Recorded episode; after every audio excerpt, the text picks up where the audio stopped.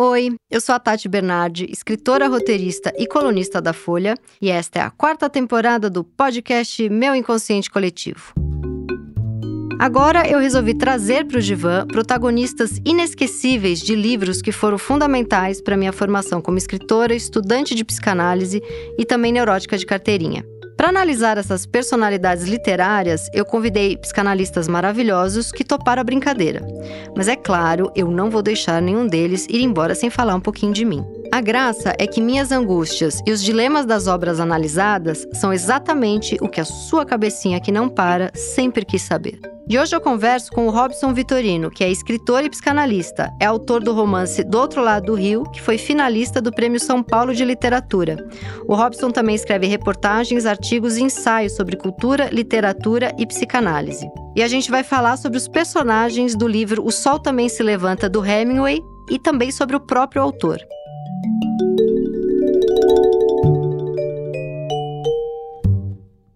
Robson, hoje nós vamos falar de Ernest Hemingway, sobretudo do livro O Sol Também Se Levanta. O nosso protagonista que a gente vai trazer para o divã é o Jake, que nesse livro se apresenta de uma forma impotente. A gente achou interessante esse personagem. Mas a gente também vai trazer o, o Hemingway para o divã, fazer uma análise selvagem dele, apesar de você ter me pedido para não fazer isso em vários áudios que você me mandou. E eu vou fazer essa sacanagem com você. A gente vai trazer o Hemingway pro divã mesmo assim. Isso aqui é uma brincadeira, ninguém acha que você não tá levando a sério sua profissão. E a gente vai brincar de fazer uma análise selvagem com o Jake, mas também com o Hemingway, também com o personagem do velho mar e por aí vai. E aí depois você fica bravo comigo uma semana sem falar comigo e a gente fica de bem. Vamos começar aqui com o Jake. Eu e o Robson, a gente tava conversando que personagem que a gente ia escolher para falar nesse podcast e o Robson defendeu o Jake lindamente para mim, falou que é, seria uma abertura incrível sobre a queda do poder masculino, sobre a impotência do Jake como esse homem da atualidade que também está em dúvida aonde coloca sua masculinidade, se é que dá ainda para pensar que a masculinidade é algo a ser colocado em algum lugar. Mas vamos começar então falando do Jake. Vamos fazer aqui um resuminho do Sol Também Se Levanta. Tem vários personagens, né? Assim, a, eu adorei que o Robson. Claro que a gente já conversou sobre esse livro em 114 mensagens de áudio e também em almoços. E a gente chegou à conclusão, o Robson chegou a essa conclusão e ele vai defender aqui. Que a Brett, que é a mulher por quem todos os homens do livro são apaixonados, é quem tá com o falo, é quem conduz a trama. Fala um pouquinho da Brett Robson. Eu, já que você é, me jogou na fogueira com o Hemingway, acho que é interessante pensar assim, a história do personagem, né, antes de chegar no livro. O Hemingway é esse monumento literário do século XX, né, um dos, dos autores mais imitados, muito consagrado em vida e com uma obra bastante regular. Ele tem livros esplêndidos como os livros com os contos, o Sol Também Se Levanta, O Paris é uma Festa, O Velho e o Mar, mas ele também tem livros muito ruins. Qual que é um ruim? A Quinta Coluna, que é uma peça que ele escreveu sobre a Guerra Civil Espanhola. Eu nem conhecia esse. Eu li o Paris é uma Festa, achei brilhante, li o Velho e o Mar, achei das coisas mais lindas. Esse O Sol Também Se Levanta, eu te confesso que não está entre os meus preferidos, mas eu entendia que pra gente, pra nossa conversa, que eram personagens incríveis. Mas o Paris é uma festa, eu acho uma obra-prima, assim. Eu não. Mas eu, o que você está querendo dizer é que ele não tem esse, esse texto, porque o texto dele é muito limpo, muito direto, e por isso não, é porque tem livro ruim mesmo. Tem livro ruim, tem livro que foi massacrado pela crítica quando saiu. Tem um do final da vida, que é o Verdade ao Amanhecer, que é muito fraco. É quando ele está tentando retomar a força do início da obra, mas claramente já aquilo já não existe mais, já não funciona. Mas assim, ao longo da obra tem livros irregulares. A Quinta Coluna é um livro ali no contexto da Guerra Civil Espanhola. Então a gente está falando da década de 30. Ainda tinha muito tempo de vida, né? Mas ele vai intercalando livros muito bons com livros fracos, com livros muito bons de novo, com livros ruins. Uhum, uhum. Mas assim, no, pelo caminho ele vira essa figura mítica, né? Que às vezes parece ter ficado maior que a obra. E é claro que é possível a gente fazer um jogo de espelhos entre a vida e a obra, mas felizmente a obra dele é, é, muito mais interessante. Ele é um desses autores que parecem colocar a literatura acima da vida, como se dissesse que não valeria a pena viver se, não, se ele não estivesse criando. Uhum. E tudo isso sem esquecer a vida espetacular que ele levou com viagens, cobertura e combate em guerras, touradas, quatro casamentos, Lutava amizades. boxe, caçava, pescava, safari, ia para safari na África. Tudo isso. E aí o livro, né, O Sol Também Se Levanta, é esse livro do início da, da carreira dele, é o primeiro romance dele, ele já tinha publicado alguns contos, é quando ele se torna, assim, um autor já muito importante, com vinte e tantos anos, e no qual, assim, eu sinto que tem uma síntese das coisas mais importantes que vão aparecer depois. Né? Tem ali um contexto muito interessante, onde a gente pode pensar né, numa tremenda pulsão de vida, assim, numa, numa experiência desses personagens todos na França e depois na Espanha, de encontro né, com uma série de experiências incríveis. Eles vão para a corrida de touros em Pamplona, enchem a cara todo dia, se envolvem em umas confusões. A Espanha está fervendo, é um lugar descrito por ele assim de uma forma muito vívida, muito solar, muito muito vibrante. Mas aquela é a geração do entre guerras. É a geração perdida, né? Isso está lá na, na epígrafe da Gertrude Stein. Vocês são todos uma geração perdida. E o Jake é esse personagem, o alter ego do Hemingway, que tinha se ferido numa guerra, na Primeira Guerra, e que é, é um personagem impotente. O Jake é um personagem, é um jornalista que aparece logo no início do romance como né, um, um, protagonista, mas um protagonista meio enigmático, porque ele fala de forma meio telegráfica, mais ou menos como, como o Hemingway. É, não sai nada dali da aflição. Ele é, ele é o típico machinho, né? Precisa, é uma luta para tirar alguma coisa dali, né? Alguma coisa mais elaborada. É tipo, sim, gosto dela, não consigo, vou, né? E, e bebe, e, sei lá. E ao mesmo tempo, o mistério de quem é esse cara tem uma profundidade. É isso que é interessante. O livro é todo um quem é esse cara.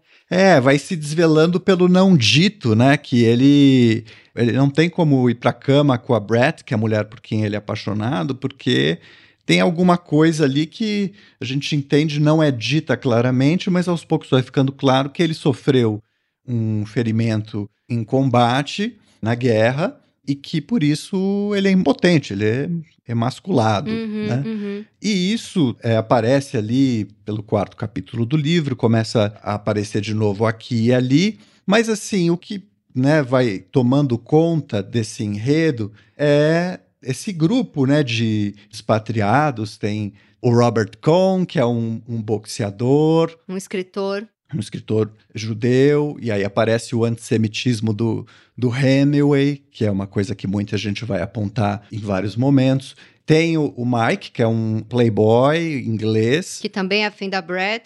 Que também é afim da Brett, é um cara meio apalermado. Tem um outro, né, um outro escritor, o Bill. Tem o toureiro Pedro Romero e o toureiro Pedro Romero, que é o único homem que sai com alguma dignidade da história, né? Porque o que vai acontecendo é que esses, esses homens todos não sabem o que querem, né? São todos homens muito perdidos, meio, meio sem rumo e que vivem sob a sombra da Primeira Guerra, né? Tem ali uma, uma coisa que tem um contraste permanente com essa vida de Paris e de Pamplona, que é a violência da Primeira Guerra, as mortes da Primeira Guerra, e que para essa geração é muito marcante. Né? Esse Mike, por exemplo, o inglês, ele é de uma geração que o Hobsbawm, o historiador, vai dizer que assim, na Inglaterra uma geração inteira de, de homens morreu nessa guerra. Foram 800 mil ingleses. E quem sobreviveu se sente um pouco menos macho porque não foi para a linha de combate, né? Tem uma coisa aí, assim, de uma vivência com a morte numa escala que não se conhecia antes. Uhum. Não num lugar pretensamente civilizado que teria expurgado os desejos de hostilidade. E aí o livro vai caminhando por aí e, os homens que parecem tão potentes, né? Esses beberrões que lutam boxe, escrevem, que gostam de torada. Lendo esse livro, me deu a sensação de que todos esses personagens são formas que o Hemingway encontrava de ser macho. Então, todos os personagens são meio alter ego dele. Não só o Jake, né? O Jake é o jornalista com ferimento de guerra. O Hemingway era um jornalista que foi para a Primeira Guerra e se feriu, né? Ele dirigia ambulância, certo? Uhum. Ele não conseguiu lutar na Primeira Guerra, mas ele acabou se ferindo. Tinha um problema na vista. É, e o, o Robert Cohn, que ele fica naquela angústia, que ele não quer ficar ali, não quer morar ali onde ele mora, mas também não quer voltar do lugar de onde ele nasceu e não sabe o que fazer com o potencial escritor dele. E o Mike Campbell é um playboy, então é um cara que poderia essa masculinidade vir de uma coisa meio de casta, de berço, de família. E ele vai testando, sei lá, todos esses personagens. Qual que é a masculinidade possível para alguém ter o amor da Brett? Quão macho um homem precisa ter para que ele consiga ficar com a mulher que ele mais deseja? E acho que o que chega mais perto disso é o Toreiro, que é onde ele põe, é o mais macho de todos, né? Mas eu fiquei pensando que o Toreiro, isso lendo também um pouco da biografia do Hemingway, que a mãe dele vestia ele de mulher, de menina, quando ele era criança, e depois aparece em, em, alguns trechos de algumas biografias dele que tinha um lance das esposas terem falado que ele pedia para elas cortarem o cabelo muito curtinho, ele próprio queria usar um cabelo, teve uma fase que usava um cabelo comprido e pintado de loiro, e que teve uma esposa, acho que foi a última, que ele pedia para ela sodomizar ele. Uhum. O famoso usar a cinta caralha nele, pra gente usar uma expressão mais fácil. E até tem essa. Tem uma biógrafa que fala que, na verdade, ele foi um precursor do, do movimento queer, que ele era tão à frente do nosso tempo que ele não era nem homossexual nem bissexual. Que ele era. tinha uma fluidez de gênero, que eu achei super interessante. E eu fiquei pensando na roupa do toureiro. Uhum. Porque o toureiro é um super macho, só que ele tá com uns adereços ali meio femininos até, né? É meio colorido demais, e tem uma coisa que ele dança com o touro. E aí eu fiquei pensando nesse touro como domar uma mulher, essa mulher que pode te matar, mas que ao mesmo tempo tem toda a sedução do toureiro com o touro. E onde ele põe o personagem mais macho é nesse toureiro, que não à toa era a fase em que ele estava obsessivo com isso. E ele fica, na vida real, muito amigo de um toureiro de verdade, que fica caminhando com ele ali por Pamplona. Sim, de vários. É muito interessante como é misturada né, a história dele. Sim, sim. Tem uma obsessão dele com os assuntos que tem a ver com a virilidade masculina, né? Isso tá na obra toda. E tem um episódio muito, muito engraçado. Eu tive na casa onde ele cresceu. Em Chicago. No bairro onde ele dizia que havia jardins amplos e horizontes estreitos. É, mentes estreitas e jardins enormes. É maravilhosa essa frase. Isso aí resume a infância de tanta gente, incluindo a minha. Isso, isso o guia da, da casa, que era um museu, era um, uma figura que eu não sei se se apresentava como ele ou ela, ou com, enfim, algum outro gênero. Gênero fluido. E que estava toda montada, assim, e que falava do Little Ernest com o maior carinho, assim, mas eu fiquei pensando, o que será que Hemingway pensaria de ter uma guia ou um guia assim na casa dele? Mas voltando a ele, tem algo que atravessa a obra toda que é muito do, desse homem é, do século XX. Né? O Hemingway ele foi muito astuto ao criar uma biografia como autor. Ele era muito muito esperto com isso mesmo. Você acha que era um personagem? Essa virilidade toda era um personagem, talvez? Acho que tinha algo de um personagem, sim, que caía muito bem. Tanto que dizem que quando ele volta de uma viagem, ele quer colocar um brinco. E a mulher fala: Não, não vai pegar mal para você colocar um brinco. E a mulher fala: Isso vai acabar com você. Então, acho que tinha, sim, algo, um, um certo cálculo, porque ele ficou né, nesse lugar. Imagina o que é esse artista consagrado aos vinte e poucos anos num país que é um império em ascensão, né? Um escritor dos Estados Unidos num período em que os Estados Unidos começam a se tornar uma potência mundial e que assume esse lugar, esse lugar de um homem que absorve, né, assim, a violência, a ideia, né, das guerras, que vai ao encontro disso, de tudo que explode ali nessas primeiras décadas do século. Ele não é definitivamente aquele homem é, civilizado, trabalhado pela psicanálise, que vai lidar bem com seus conflitos. E por isso que ele vai ficando tão indigesto para nós com o tempo. Né? E quando a gente conversou sobre ele, eu pensei em sugeri-lo, porque ele era um autor que eu lia ali nos meus 18, 19 anos em diante. E eu me perguntava, será que há algo dele que a gente possa pensar hoje ou a gente vai ter que jogar tudo fora? Será que ele vai ser como uma dessas estátuas desses tiranos que a gente vai ter que derrubar? Ou será que a gente pode levá-lo para um outro lugar? Você fala isso porque ele era muito acusado de misoginia, se ele vai virar um desses caras proibidões de ler, que o feminismo vai. Sim, acho que ele já virou, né? Assim, há bastante tempo ele, ele tá fora da estante. Mas o sol também se levanta, é um monte de homem apalermado, meio broxa, com uma mulher que dá o um nó em todos eles. Eu não vejo como um livro machista. Pois é, mas acho que essa é a conversa, por isso que é interessante, porque ao trazer isso para hoje, a gente consegue. É o Nelson Rodrigues, é igual o Nelson Rodrigues. Ele é um cara extremamente misógino, machista, mas toda a peça dele é a mulher que tá ali brilhando no palco. E os caras são uns coitados ali na mão delas. Pois é, os homens não fazem é, não fazem boa figura nos livros dele, né? Tem uma Sim. defesa da dignidade masculina, né? Que assim, se a gente pensa no Robert Cohn, o, o boxeador, que também escreve, ele está atrás, né, de reconhecimento. Ele quer que a Brett fique com ele. Tem uma coisa assim, como é que ela não vai querer ficar com um cara como eu? Uhum. É um ataque à honra dele que a Brett faz, né? E por isso que ele sai batendo em todo mundo, bate no próprio Jake, bate no Toreiro. A dignidade masculina está muito presente nos livros do Hemingway. E aí tem uma, um trânsito disso que às vezes vai parar na honra masculina. Mas não tem um pouco assim de que ele está tirando sarro de que isso está nele e que está nos homens? Sim, mas sempre. Então, esses homens, no fim, eles implodem, né? No fim, esse caminho assim como o protagonista do Por Quem os, os Sinos Dobram, assim como o Santiago do, do Velho Mar, todos eles, no fim, eles implodem, tem uma destruição ali.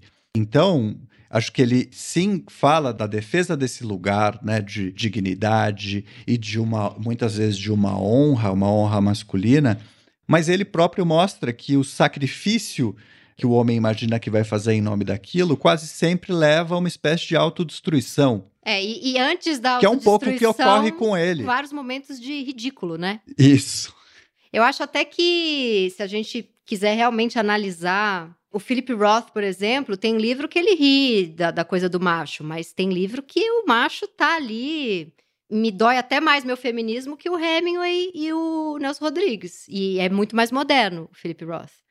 Eu acho que ele tinha um, uma coisa de. Não tão em defesa da hombridade, mas a coisa do, do homem como o protagonista principal, a grande estrela do livro, muito mais forte do que no Hemingway e no Nelson Rodrigues. É, embora tenha algo que pareça ser de outro tempo, né? É, acho que a gente tem que lembrar que assim a gente está em 2022, num começo de século ainda, em que a gente já teve guerra, a gente já teve uma crise financeira e a gente já teve uma pandemia.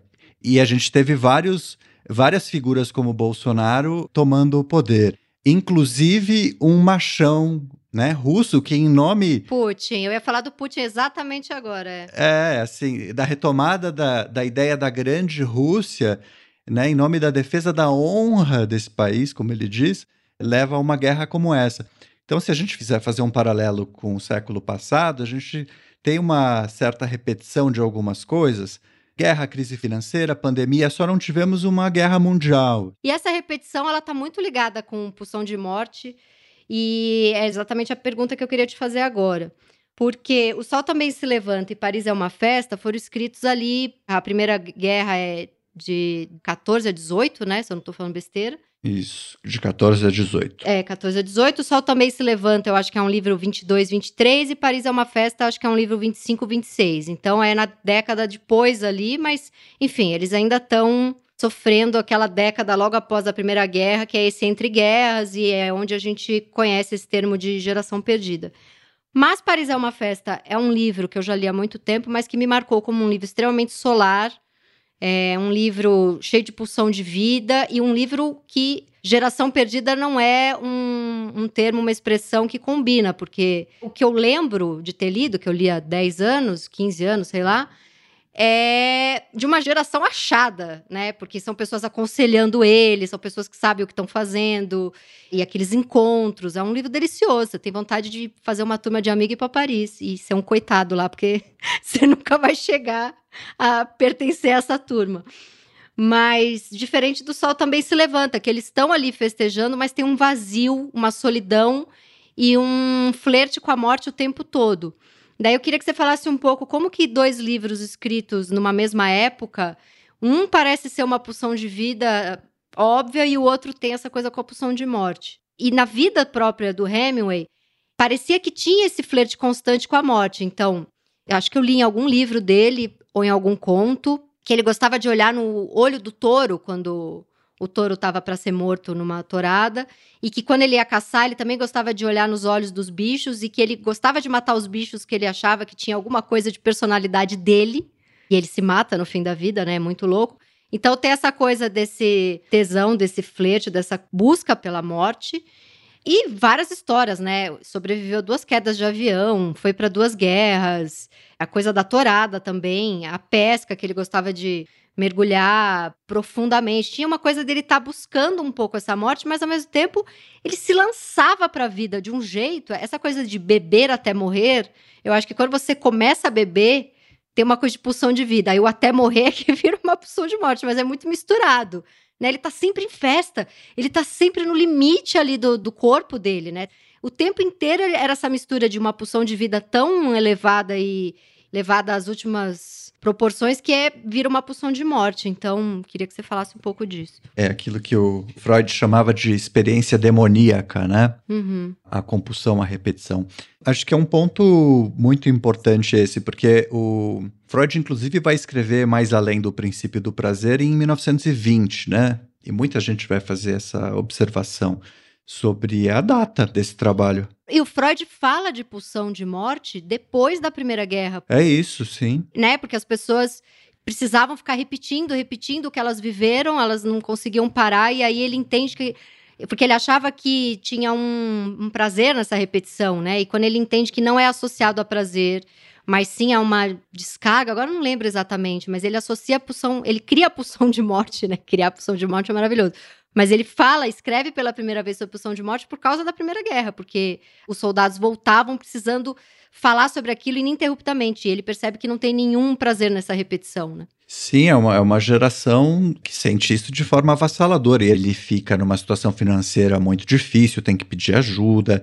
E daí vem esse conceito, né, da pulsão de vida, pulsão de morte e da dualidade entre as duas tendo a, a pulsão de morte como, né, a princípio ali, essa compulsão à repetição, que é algo que traria uma revivência de experiências dolorosas. E aí também trataria isso de forma menos óbvia, menos literal, falando que mesmo na nas criações a gente tem que ter um tanto de pulsão de morte, né? Eros, portanto, funcionaria ali quando estivesse sob ameaça, com uma espada sobre a cabeça. Mas sim, tem essa marca da Primeira Guerra, que continua por muita gente sendo chamada de a Grande Guerra, porque foi uma guerra que destruiu ilusões, né? Ilusões de uma Europa iluminista, né? civilizada, tudo isso. E para o Hemingway, realmente esses dois livros Acho que você notou bem, eu acho que eles trazem essa dualidade também. Eu lembro que a gente, nas nossas conversas sobre o Hemingway, você falou da foto dele arrebentado na Primeira Guerra. Ele tá com um sorrisão no rosto, né? Sim, ele tá muito feliz de ter ido pra guerra. Ele tá, ele tá no hospital ali, numa alegria. que loucura. Tem algo ali que é muito. Enfim, que tá exatamente nesse lugar. Um desses aviões que caem durante uma semana ele some, ele desaparece. E aí os jornais começam a, a dar o obituário dele. E aí ele tá lendo todos esses obituários e se divertindo horrores. E de propósito ele não aparece. E aí vão encontrar ele morando com uma família de elefantes. ele é muito maravilhoso. Sim. O cara fala: ah, acharam que eu morri, que delícia. Vou ficar aqui com os meus amigos elefantes. É muito maravilhoso. Eu, eu tenho um, um, amigo que já morreu e que tinha uma. escreveu um livro que é o Dicionário dos Suicidas Ilustres. Ele fez um, catálogo de figuras que se suicidaram. É, Caramba! É, é, incluindo personagens da ficção, como Madame Bovary, a Ana Karenina. Ele falou do suicídio, assim, de figuras mitológicas, personagens reais ou da ficção. Qual que é o nome do autor? J. Toledo.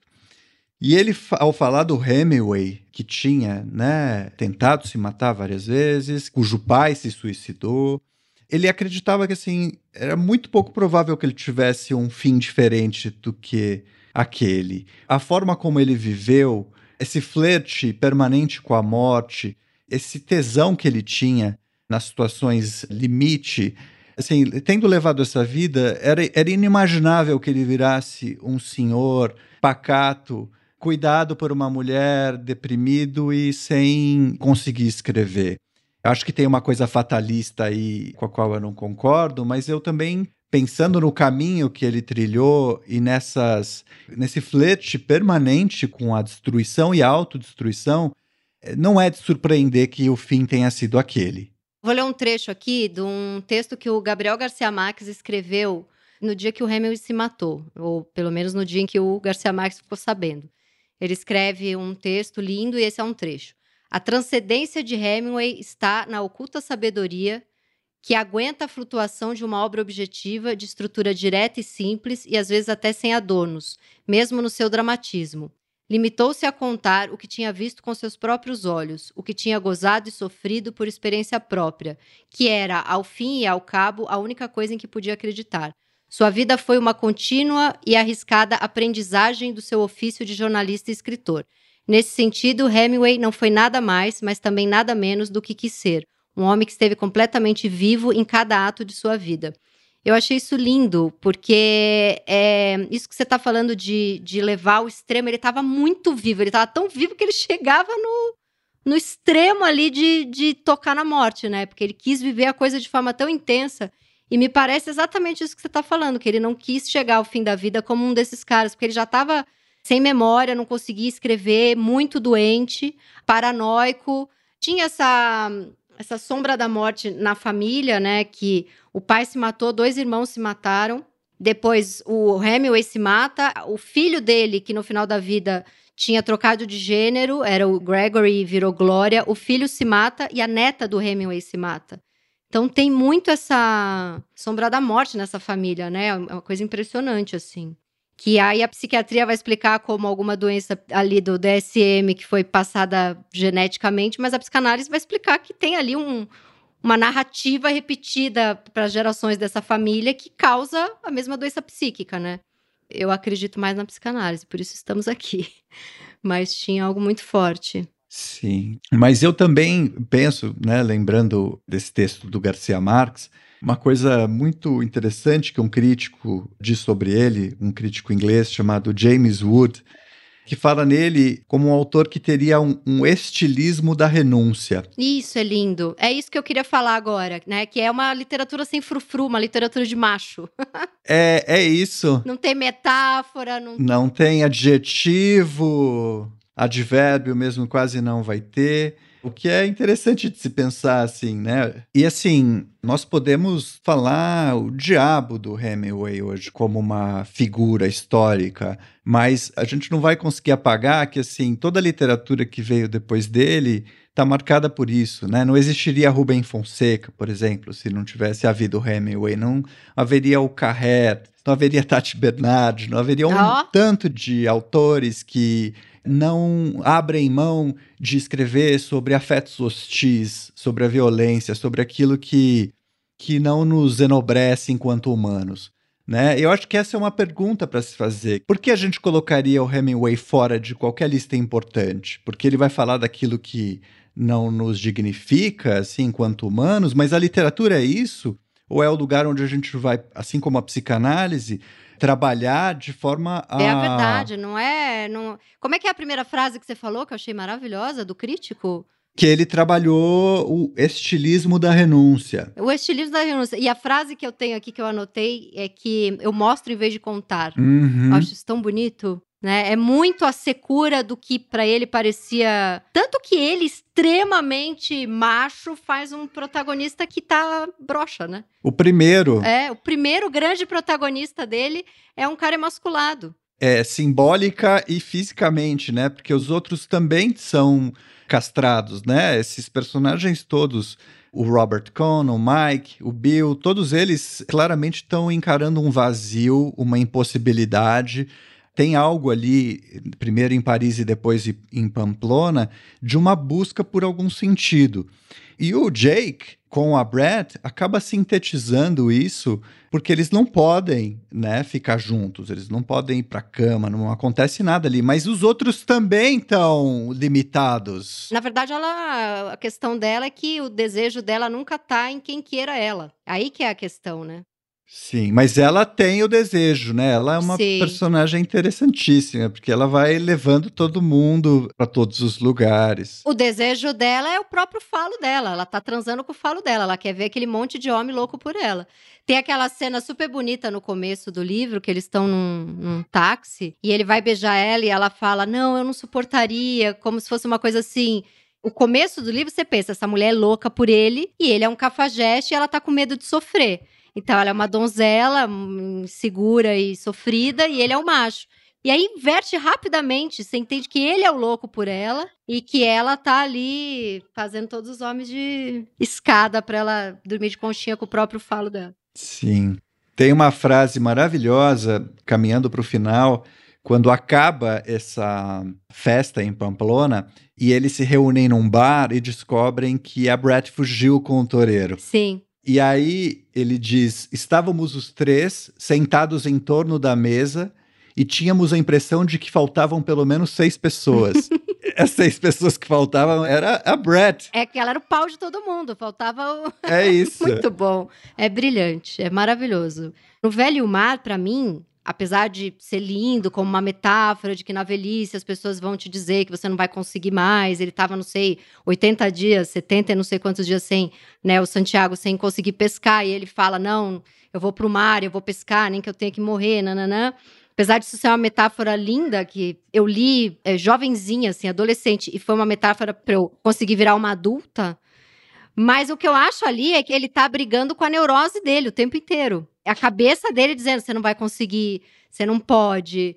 Né? Ali eu acho que tem uma conversa com a neurose dele super psicanalítica. Eu nunca tinha pensado nessa nesse conflito, né, do Santiago com a neurose dele. É, exato, mas acho que é um caminho possível assim, é um livro, enfim, como o retrato de um náufrago do Garcia Marques, em que assim, é, realmente não tem outra coisa que não seja esse sujeito sozinho num barco em alto mar, lutando contra a natureza. Né? E o que é a natureza? A gente pode imaginar que, que sintetiza assim, os piores temores do Santiago, os temores é, de encarar a própria vida, de lidar com todas as adversidades que não são só aquelas que a gente acompanha ali, que tem a ver com sobreviver vários dias no mar. Acho que é uma leitura interessante. Eu acho que vários livros do Hemingway tem uma questão que passa assim por como esses homens lidam com algumas transformações, né? Como é que eles vão também se transformar ou se destruir em meio à transformação, seja ela fruto do amadurecimento, e isso vai aparecer nos primeiros contos dele, com o Nick Adams, que é o alter ego dele, seja do contato, do confronto com a natureza, como é o, o velho e o mar, ou seja, na guerra, né? O que aparece em vários livros dele. Acho que tem algo do homem é, encarando a si mesmo. E tem uma coisa também que depois que ele escreve O Velho Mar e ganha o prêmio Nobel, ele fica um tempão sem conseguir escrever e ele dá algumas entrevistas dizendo que não tem mais nada para sair de dentro dele e que isso é a pior coisa que podia acontecer, que ele associa muito que escrever é o que mantém ele vivo, ele é um homem deprimido. Então, acho que também tem essa vitória que depois deixa um vazio insuportável dentro dele. Ele também é destruído pelo que ele ganha, pelo que ele consegue. Você foi listando tudo que destrói ele, e eu acho que chegar em algum lugar também destruía ele, né? Ou seja, é o flerte o tempo todo com a morte, é o flerte com. Né? Ele sempre chega no vazio, ele bebe até cair, ele escreve até ganhar o Nobel, né? É sempre até cair, é sempre até se esvaziar. É muito. É muito homem no limite, assim, é muito bonito. Sim. É, mas é também muito não psicanalítico, né? Eu acho que ele é muito. Ele está em, em, um lugar, assim, parece pouco permeável, né? A tudo que a gente possa pensar de, de trabalho analítico, porque ele vai atravessando tudo isso sempre com uma, uma vaidade ali que não se abre nunca a a nada, né? Ele era muito cioso do próprio trabalho, então ele nunca falava do que ele estava escrevendo, ele se recusava a falar sobre literatura, porque ele colocava a própria produção num lugar meio mágico, meio mítico, como se ao falar sobre isso ele, ele pudesse estragar o que ele tinha de precioso. Uhum. E parece que por isso fica tudo nesse campo da ação, né? Acho que é o estilismo da renúncia de novo assim, não tem muito espaço para elaboração. O que ele trabalha é a ação. E é claro que na ação tem muita profundidade, tem vida subjetiva, tem vida sensível, mas eu acho que para a vida dele, pelo desfecho que tem, isso deixa uma marca que é uma marca trágica, né? Não tem muito espaço. É a renúncia da subjetividade quase também, né? É isso, é. E tem uma frase linda que ele fala que ação não é movimento. Eu, eu, li em algum livro, ou também nessas biografias, alguém lembra dessa frase, que ação não é movimento. Quase como assim, eu pelo menos entendo assim, que muita gente se movimenta de um lugar para o outro e não está fazendo porra nenhuma. E ele tinha essa obsessão por pela ação, pelo que sai de um ponto e chega em outro mesmo, né? Essa secura do fazer, que não tem a dança, não tem o frufru, assim, né? Eu acho que ele devia pensar, eu faço literatura de macho, ele devia pensar isso. Eu faço livro para macho, eu escrevo que nem macho, né? E aí é maravilhoso, porque o primeiro grande protagonista é, é emasculado, é por isso que é complexo. Aquela primeira pergunta que você faz, se é uma literatura re relevante, nossa, claro que é. Ele era um homem do tempo dele, né? Enfim, a mesma coisa com o Nelson Rodrigues, que é um dos meus escritores preferidos. Inclusive, eu conversei aqui nesse podcast com a Fernanda Raman, que é uma especialista em Nelson Rodrigues, é uma psicanalista mulher. Não sei se ela é uma feminista militante, acho que não, mas claramente é atravessada pelo feminismo, como uma mulher inteligente e, e progressista. E ela fala isso, ela fala, bom, é, e o Nelson Rodrigues era misógino mesmo, né? Não que o Hemingway não fosse, mas é o nosso brasileiro misógino aqui pra gente poder xingar. Mas é super relevante, não, não tem como, né? Não, não acho que é a, como a estátua de um dessas estátuas que a gente derruba porque descobre que era um, um cara racista e a gente sai derrubando pelas cidades, assim. Acho que não é esse caso. Acho que é uma arte relevante, precursora de muita coisa. Pois é, e aí é importante também poder colocar a obra num lugar diferente da biografia, embora as duas coisas aí estejam muito entrelaçadas. Porque a biografia ficou nesse lugar de um cara muito montado para parecer um machão. Ele se colocou em vida dessa maneira. A gente pode até saber de algumas anedotas dele fazendo experiências ali, né, com as mulheres e tal, mas a persona pública dele era desse personagem imbatível que estava caçando, lutando ou cobrindo guerras. Mas nas obras, não. O personagem dele no filme do Woody Allen é isso. Ele tá dançando com uma mulher e o fala: agora não posso, vou brigar, vou lutar, vou caçar, não sei o. Só o personagem tá sempre puto, né? É maravilhoso. Sim, sim. Mas é isso, um homem do seu tempo, um tanto assim de forma diferente, mas também como Freud, que a gente vai ter que voltar e rediscutir em vários pontos, porque o que ele traz tem ali toda a marca do, do período que ele vivia, da Europa, né, de uma certa classe social, com uma certa educação. Como se todo o resto da humanidade fosse animal, a Europa fosse os seres humanos, e aí justo os seres humanos fazem guerra. É, acho que é daí que vem esse vazio também, né? Um vazio meio aristocrático, meio de melhor. Ah, a gente, a gente mora aqui nos lugares em que tem gente de verdade. Na América é, é bicho, né? Acho que o Freud fala muito isso de desse lugar, desse branco europeu que de repente percebe que gosta de matar, né? E que isso é muito chocante para ele próprio, né? Para quem estava ali. Por isso vem tanta angústia depois da Primeira Guerra. E no texto do Porquê a Guerra do Freud, que também não vou lembrar, não reli para a nossa conversa, mas o que eu guardo desse texto que eu achei muito bonito é, é algo que ele diz que é, a sociedade, os governantes, né, que a gente acha que está protegida dentro de uma civilização, é, estando abaixo desses governantes, que eles dizem tudo que a gente não pode fazer, aí a gente vai guardando, recalcando tudo, né, todo o nosso lado bicho, para estar tá na cultura, para ser um, uma pessoa obediente, e aí de repente esses governantes saem deixa escapar essas, essas pulsões todas e saem matando. E que isso dava um, um choque, tipo na adolescência que você odeia pai e mãe, porque você descobre que eles não são perfeitos, né? E eu lembro, eu lembro disso desse texto, que é por isso uma geração perdida, porque no que, que eu acredito? Deus está morto, né? Alguma coisa assim. Uhum, sim, sim. E É importante lembrar assim que essa guerra é uma guerra ainda um tanto idealizada e romântica e que não havia homem em idade de alistamento militar que pudesse ficar em casa, né, e se sentir homem. Era uma guerra, uma guerra colocada num lugar assim muito fantasioso por todo mundo. E o Hemingway vai com essa cabeça, mas ele mais tarde vai confessar isso em alguns escritos. Ele matou dezenas de pessoas na guerra, né? E... Mas ele não trabalhou só na ambulância, gente? Ele atropelou, ele usou a ambulância para atropelar geral. O que, que ele pegou em arma? Sim, sim, tem relatos dele que foram aparecer, se eu não me engano, depois dele já ter morrido, e ele confessa isso. Então, os primeiros contos dele têm muitas histórias muito bonitas, assim, da descoberta de uma série de coisas, da relação de um garoto com a natureza, mas também tem a descoberta da morte, né, de um jovem que começa a ter contato com a guerra. E do prazer de matar, agora eu lembrei. É o prazer de matar e o que vem depois disso, né? A grande, assim, o que acontece quando ele toma consciência disso como sujeito, a gente pode dizer, mas também quando ele entende que assim, aquele grande projeto, né, que justificaria a guerra, assim, quando visto de perto, é terra arrasada, né? Aquilo é, é, é, o que há de mais vil na experiência humana. Embora a guerra às vezes seja necessária e justificável, assistir e participar disso é uma coisa profundamente transformadora. Todo mundo, né? Toda essa geração dele escreveu sobre a guerra. O Faulkner vai escrever, o Salinger vai escrever, mas ele ficou nisso. Ele foi trocando a guerra, né? Parece que sai a guerra entra a torada, sai a torada entra a caça aos leões. Tem aquele livro dele das armas, né? Tem um livro dele que é alguma coisa das armas. Que é justo no ano que o pai dele se mata com uma arma. Ele escreve, mas o livro acho que ele escreveu antes. Você lembra qual o título desse livro? Talvez o adeus às, adeus às, armas. armas. Adeus às armas, é.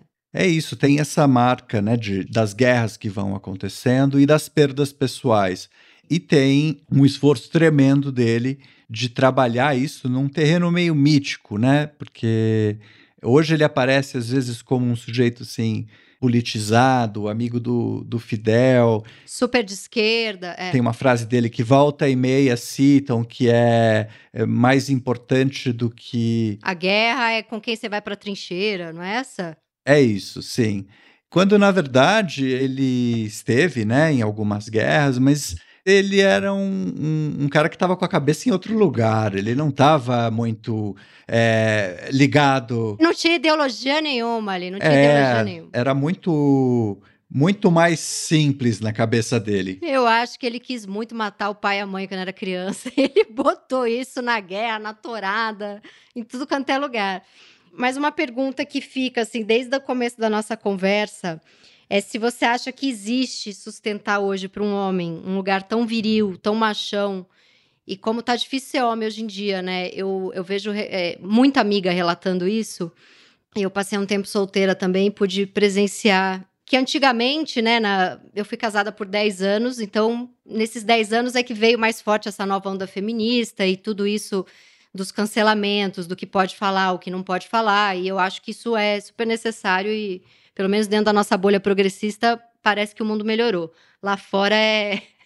Lá fora é a devassidão de bolsonaristas, mas que tem uma coisa assim de da minha vida antes, né, de eu casar, isso há 15 anos atrás, tempo de solteira, que era essa coisa do, do homem, eu vou sair para caçar, eu vou sair para comer mulher e no, no primeiro date já tentava comer a mulher e você ia para uma festa, eu lembro eu com 25 anos, mais nova, que eu ia num, numa festa, às vezes eu tava conversando com uma amiga, daqui a pouco alguém me puxava pelo cabelo, um homem me puxava pelo cabelo. E a gente odiava aquilo, mas pensava, ah, é homem, né? Hoje em dia, sei lá, eu dou um escândalo e o cara vai preso. Não vai preso, mas enfim, mudou muito isso. E aí passei 10 anos casada, separo, fico um tempo aí dando uma conferida no mundo. Tenho amigas que passaram por isso também. A gente um dia senta para conversar, eu e um monte de mulher. E a grande pergunta dessa mesa, desse almoço com seis mulheres divorciadas era: onde foi parar o pau? Porque antigamente era um desespero para tudo era pau. E agora é sétimo date, o cara ainda não beijou. Décimo quinto date, o cara tá meio inseguro como se, se pau duro fosse uma ofensa, quase. A mulher vai achar que eu tô agredindo ela, né? Então, assim, eles não entenderam nada do feminismo, né? E outra coisa, homens histéricos que falam a noite inteira sem parar, nove horas de falação. Em vez de falo, eles foram pra fala, mas de um jeito assim. Fala e fala e fala. Eu tive uns dois, três dates com homens que eu falei, pelo amor de Deus, procura um analista e nunca mais me liga. Sabe? Assim, não tinha corpo ali, era só neurose. Então, duas perguntas para você. Existe sustentar esse lugar tão viril? Já sabemos que não. Hemingway fez todos, os, não todos, mas boa parte dos seus personagens explodirem e ele próprio explodiu a cabeça no fim da vida. E que, que para onde vai esse homem de hoje? O que, que, vai acontecer? Eu espero que eles não se matem. Eu, eu amo os homens. Um beijo para todos eles. É, eu acho que a, a primeira parte o Hemingway já respondeu, né? Sim. Mas acho que a gente pode pensar que durante muito tempo e ainda hoje, assim, houve essa ilusão de que, assim, os grandes projetos humanos sempre tinham um homem carregando uma espada na frente, né? Que o homem estava carregando isso. E hoje a gente pode se perguntar: será que, que eles estavam mesmo? É, vamos olhar essa história de outra maneira. Vamos reler O Sol Também Se Levanta. Quem é que está com o falo? Quem é a personagem fálica ali? É, se a gente fizer uma, né, um caminho que vá desde O Sol Também Se Levanta até, sei lá, As Cenas de um Casamento revisitado, a série, por exemplo, de que homem, né, a gente vai falar, onde é que está o falo nessas histórias contemporâneas? Claro que eles não estão com o homem apenas. É a descoberta da castração, mas ela é super importante, né? Sim, ela é libertadora, né, também, porque esse lugar de homem que é o centro das atenções, ou o provedor, ou o homem que tem que estar tá com a espada à frente da sua tribo, é algo também aprisionante, né? Que durante muito tempo fez com que nós homens não pudéssemos viver uma série de experiências, como cuidar dos filhos, como não ter que ter esse peso. E eu acho que isso tudo está posto em xeque. Por isso é tão fascinante pensar no Hemingway, mas é claro que ninguém tem resposta pronta ou simples para essas questões. O que a gente sabe é que, é que sim, é, nós homens temos muito trabalho. A impressão que dá é que eles descobriram o Édipo agora, em 2020, recentemente, há dois anos, né? O Édipo está dado aí há mais de um século. Mas agora que eles estão lidando com isso, né? Porque, oh meu Deus, é, então eu sou castrado. E aí, é, se eu não posso ser o grande pau, então eu vou ser pau nenhum, né? Tá rolando um pau nenhum uhum. no mundo. Uhum. O mundo tá lidando aí com um pau nenhum. Que é um, um recuo para uma posição de não tenho responsabilidade sobre, sobre essas coisas todas, né? Isso acho que é um, é um efeito também, um traço do nosso tempo, mas fico pensando o que será, o que seria o, o, o Hemingway de 2022? Quem é que escreve hoje com essa capacidade, assim, de. Mulheres, mulheres. de carregar, né, a, a, espada ali na frente. E será que precisamos, né, disso, assim? Acho que é uma pergunta. É, eu li recentemente o livro Luxúria, de uma escritora chamada Raven Leilani, uma americana preta, jovem, de 30 anos. Para mim, o falo tá com essa mulher. Só que, assim, ela é gênia, então não é o fa é, é, é ela mostra todos os buracos possíveis e todas as fraquezas e falhas e furos na Matrix e o falo tá nisso. O falo tá nela mostrar isso, ó. Ó isso aqui. Eu tô, eu tenho medo, eu não sei o que eu faço. Quis dar pro cara, o cara era um merda, mas fui lá e dei.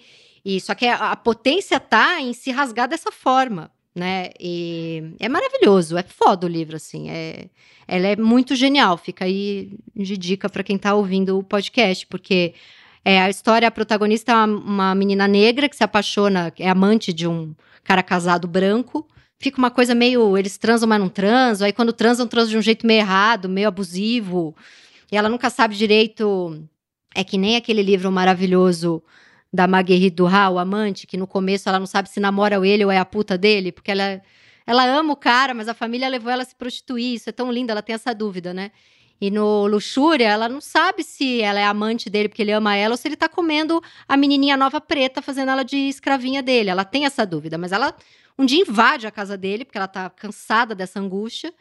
E quando a mulher do cara vê aquela menina preta, que é a amante do marido, A mãe, isso não é um spoiler, porque isso é a sinopse atrás do livro.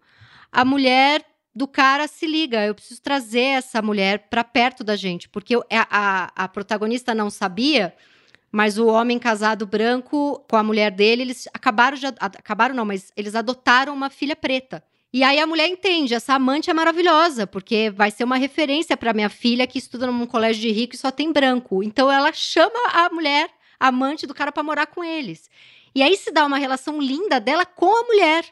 Porque, na verdade, essa mulher tinha toda uma questão de ter perdido a mãe muito cedo, de pobreza, de falta de cuidado. A mulher do cara também há muito tempo já tá de saco cheio daquele cara e a relação se dá entre ela e a mulher. Então, é, você acha que vai ser uma relação tórrida de uma mulher preta e de um homem branco? E são duas mulheres, assim. Para mim, o falo tá nisso, assim. Uma menina de 30 anos que faz um livro desse, assim, que é uma porrada em todos os sentidos. É um livro que fala de tudo: de amor, de uma infância triste, sem mãe, sem pai, de sexo, de racismo, de abuso. É foda, assim. Então, me veio. Quando você falou do falo, para mim, tá nisso, assim, sabe? Para encerrar aqui, eu queria falar mais duas coisas pro Robson. Uma é que, como estudante de psicanálise, é, eu fico procurando simbologias e ato falho, atos falhos em tudo. Então, festa de São Firmino, eu já pensei nesse monte de homem procurando uma firmeza tudo pau mole indo pra festa de São Firmino. Pamplona, é essa coisa, nesse né? nome, Pamplona, já penso numa coisa que tá grande, ergueu, né? Mas o que eu queria te perguntar é que você gosta muito dos filmes do Clint Eastwood, que é outro que toda hora é chamado de misógino. Inclusive, é um cara que acho que apoiou o Trump, né? Ele tem coisas polêmicas. Agora não lembro se ele é anti-vax ou se ele apoiou o Trump, mas tem muita polêmica em torno dele. Eu queria que você falasse um pouco do, do Clint Eastwood. Acho que se a gente pensar nessa, nessa transmissão, assim, de uma masculinidade que não tem espaço no nosso tempo, que, sei lá, né, no nosso mundinho, pelo menos, não, não há, eu acho que o Clint seria a pessoa que ocuparia esse espaço. E é fascinante pensar que ele faz de forma parecida com o Hemingway, porque ele, desde Os Imperdoáveis, principalmente, ele, o trabalho dele tem muito desse olhar para um homem cujo lugar eh, vai se perdendo na sociedade, na, no círculo familiar, e isso vai aparecendo eh, de uma forma fascinante. Ele é sempre o um machão, mas ele é sempre o um machão que está enfiando o dedo na própria cara, assim, que está se arrebentando todo por tentar sustentar aquele lugar de assim potência que seria compulsório ao homem, né? Como se ele fosse ficar ali como herdeiro de muitos que vieram antes dele. E é incrível, tem uma crítica é, de cinema, a Isabela Boscov, que escreveu um texto muito bom há algum tempo sobre ele, notando que são sempre as mulheres, as, as filhas dos personagens, que de alguma maneira dão uma rasteira nele e fazem ele entender que não será o filho o homem que vai ajudá-lo nesse novo caminho. Assim, ele, ele conta com a filha. Então a mulher aparece também numa posição é, que não é não é muito óbvia. É muito interessante assim. É, porque é, é quase assim. É, o começo do filme mostra que que tem um preconceito com a mulher e o próprio filme vai levando a ele entender, né? É como se fosse a trajetória do pensamento dele, que é um homem muito mais velho, claramente tem lá o conservadorismo dele, mas a, a própria história ensina ele, né? Acho que ele faz muito filme assim. Tem muito filme ruim dele também, mas Sim. nos que ele pode tocar assim nisso, a gente tem questões ali muito muito boas para pensar, né? Se, se o que acontece, né, com um homem que acredita que é herdeiro desse lugar, que precisa levar isso adiante, né?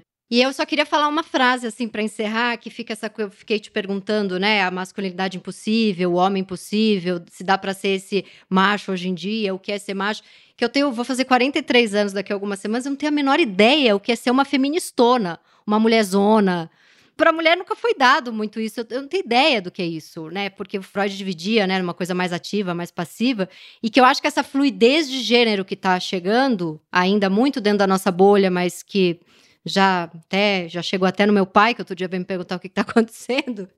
Eu acho que essa fluidez ela é muito sábia, porque a real é que não tem, não dá para fixar nada, né? Eu não tenho ideia do que é ser mulher. Então, também, se tem uma masculinidade impossível, acho que tem uma feminilidade impossível. Pelo menos para mim sempre teve. Eu não tenho ideia do que é. Sim, eu penso nessas cenas do, do Hemingway, dessa camaradagem masculina, no meio da bebedeira e no meio daquela loucura. É tanto amor de estar tá junto, de tá, estar tá se agarrando, de estar tá vivendo aquilo que, assim, a gente relendo isso pensa, poxa, tem mais alguma coisa aqui, né? tem alguma coisa aqui. Tem, tá rolando. Tem a parte do troca-troca que ele não conta, que ele pulou essa página, porque eles estão muito felizes ali. É um transbordamento, assim, de masculinidade que o outro quer, assim, de quem tá perto. Isso, isso é muito curioso. É, ele transbordava em tudo, transbordava tanto até a masculinidade que ficava sem ela, né? Dá para pensar um pouco por aí.